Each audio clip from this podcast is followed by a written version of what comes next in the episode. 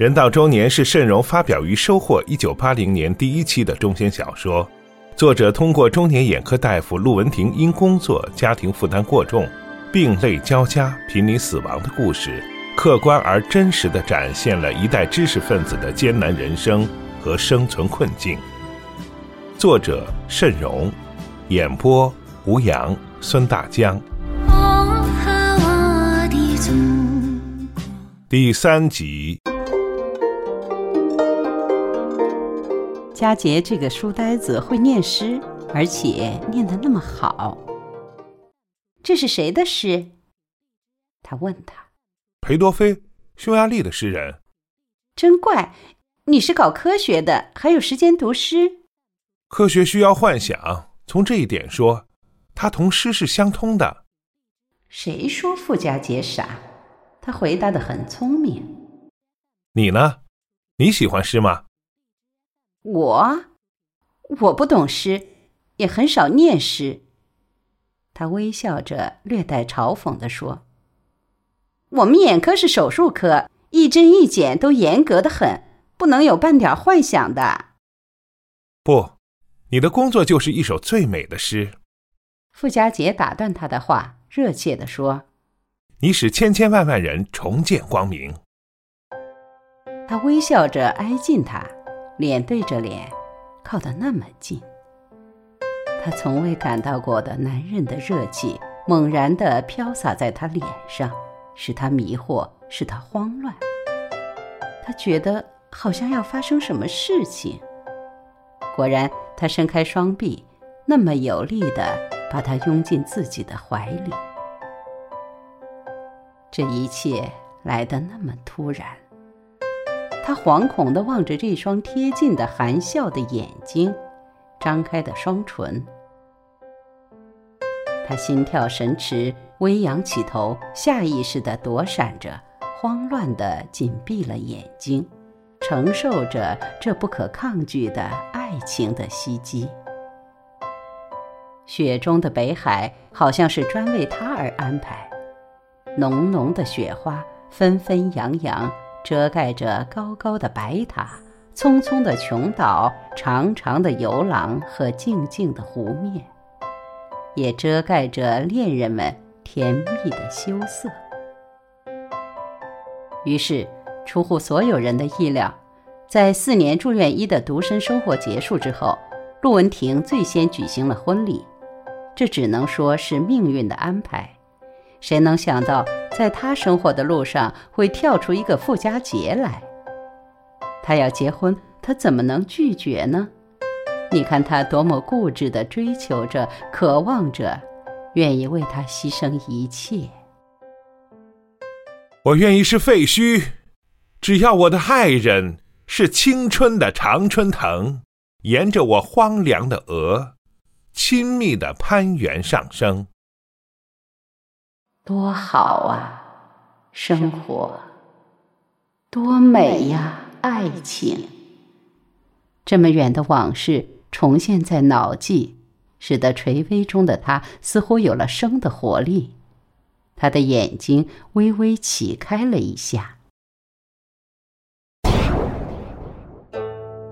在服用了大量镇静和镇痛的药物之后，陆文婷大夫仍在昏睡。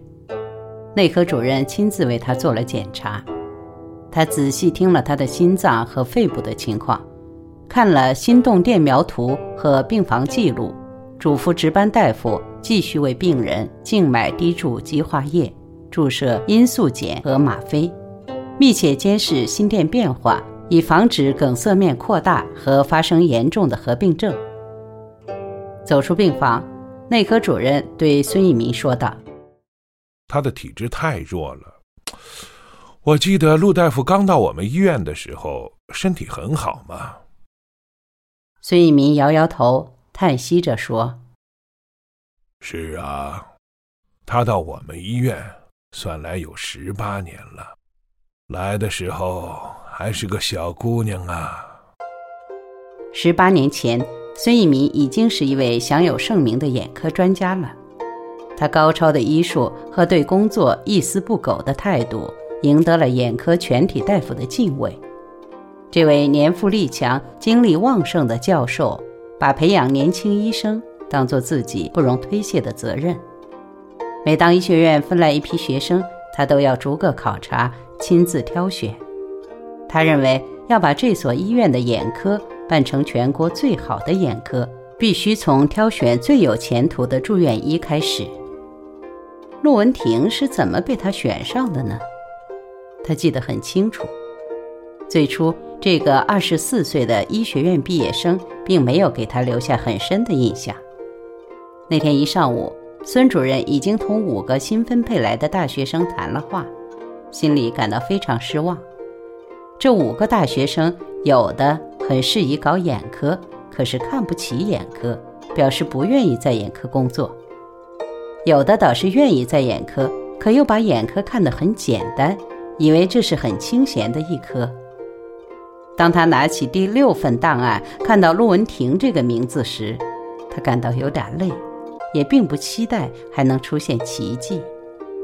他心里想的是，应该改进医学院的教学工作，使学生从一开始对眼科就有一个正确的看法。这时，门悄悄地推开，一个苗条的女生轻步走了进来。孙一民抬起头来。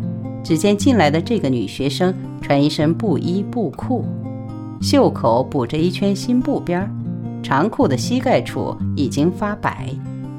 她是朴素的，甚至显得有些寒碜。孙一鸣望着档案袋上“陆文婷”三个字，又抬头漫不经心地打量了她一眼。这个女大学生看起来真像一个小姑娘，她小巧的身子。瓜子形的脸儿，一头乌黑透明的好头发，短短的剪齐在耳垂下。他坐在对面的椅子上，安静的像一滴水。孙主任照例问了一般学业上的问题，陆文婷一一回答了，但只限于回答，没有更多的话。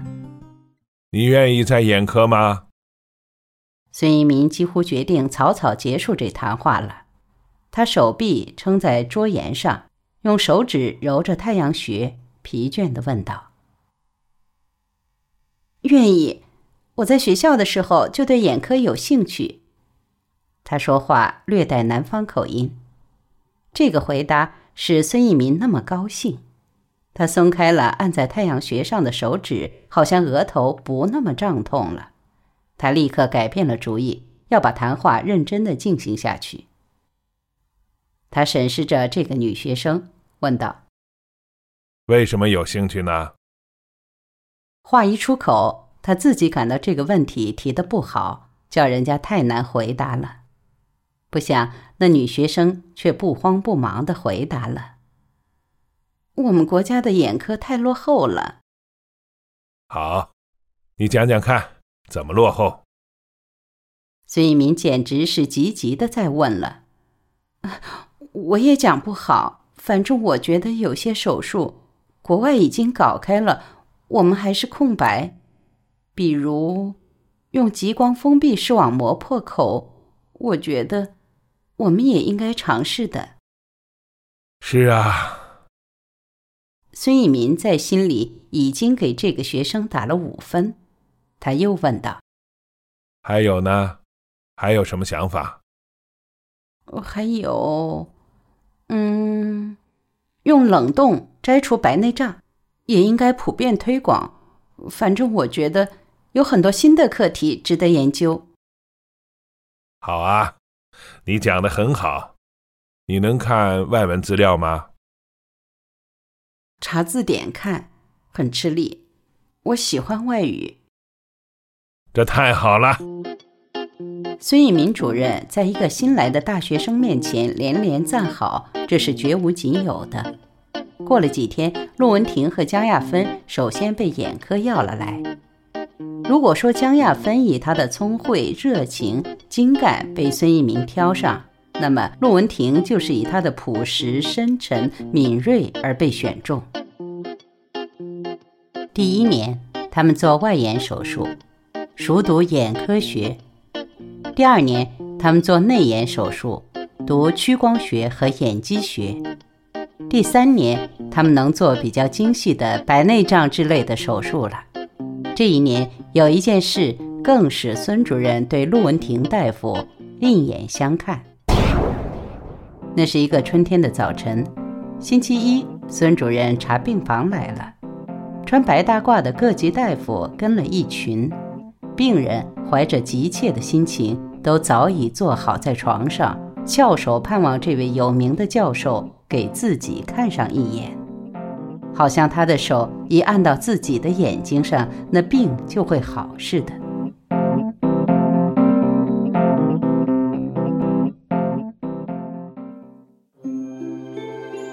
人到中年是慎荣发表于收获一九八零年第一期的中篇小说。